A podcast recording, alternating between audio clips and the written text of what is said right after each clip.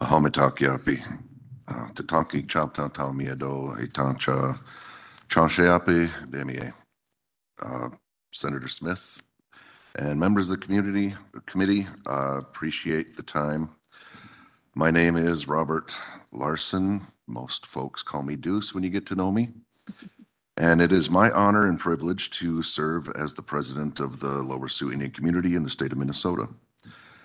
Want to say again, Padamia, thank you for allowing me to give my community a voice before the United States Senate Committee on Indian Affairs to discuss investing in Native communities. I do want to echo, though, that I understand time constraints, but there are 11 distinct voices that should be heard at these hearings. Uh, I just want to echo that out. Our community, though small, is a sovereign and federally recognized tribe in southwestern Minnesota, about an hour and a half west and south of here.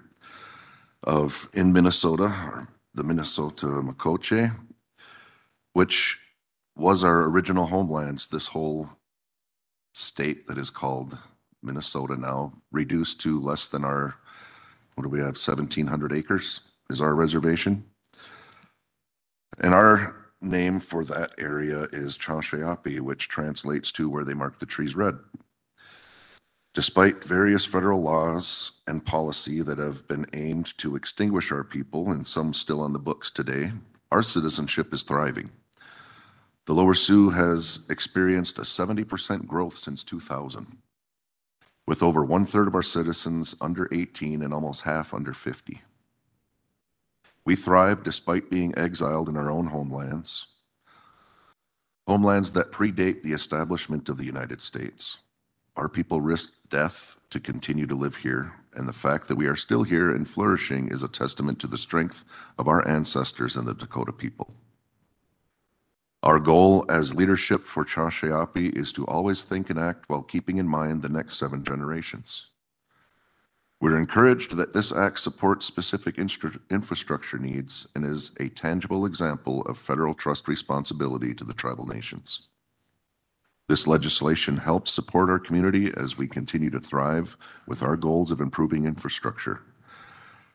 Chanshayapi intends to use the available funding from the bipartisan infrastructure law to support our endeavors to strengthen sustainability, notably in areas of broadband and wastewater treatment.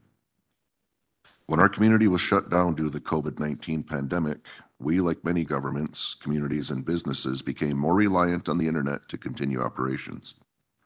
Having reliable high-speed internet is critical for our continued growth. Our local broadband company self-identifies providing available, reliable coverage, but in reality, that's not the case. Currently, the community has developed a broadband fiber installation plan to improve connectivity for the community citizens living here. Our goal is that all community citizens living on the reservation will have access to high-quality, reliable internet service. And after completing a feasibility study in the summer of 2020, our hope is to ultimately have fiber broadband installed and operational soon. We also struggle with the inadequate housing, which, according to HUD's own study, we are 87 units short of the community's need. With our efforts to build stronger broadband services in our small land base, we need to ensure the future development does not create any inequity in accessing reliable broadband. As our population grows, we have discovered our current wastewater treatment facility cannot accommodate our needs much longer. It's critical that the community builds a new wastewater treatment facility. And again, we're encouraged with these efforts. To us, water is sacred, a life giver, and vital to our growing community. The interconnectedness of our people and the waters of our of our nation are tantamount to our identity and play a key role in our cultural traditions. We currently have a small project that would, would allow construction of individual sanitation facilities for three new and other category homes, including homes we're building with hempcrete that we hope to get started this year. We're growing our own and having a facility to make the hempcrete. With our growing population, the demand will only continue to rise. These systems are costly and critical to ensure safe living conditions for the health and welfare of our citizens and to prevent overcrowding in homes, which often can inundate existing systems. Funding from this bipartisan infrastructure law supports the community's sustainability efforts and supports Chanshayapi's official vision that the Lower Sioux Indian community is a healthy, safe, and happy community, grounded and guided by Dakota culture, traditions, and language, where every person contributes to a diversified social and economic life.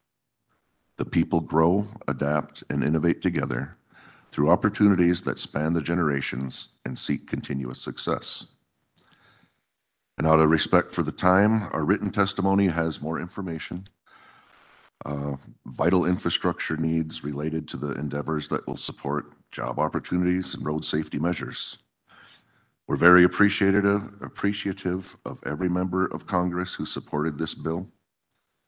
The community also thanks Senator Smith's office for keeping us apprised and for providing more information about the community, the many funding opportunities that come from this historic law. The community also thanks Chair Schatz and the entire Senate Committee on Indian Affairs for the invitation to testify before you today. Padami Ado.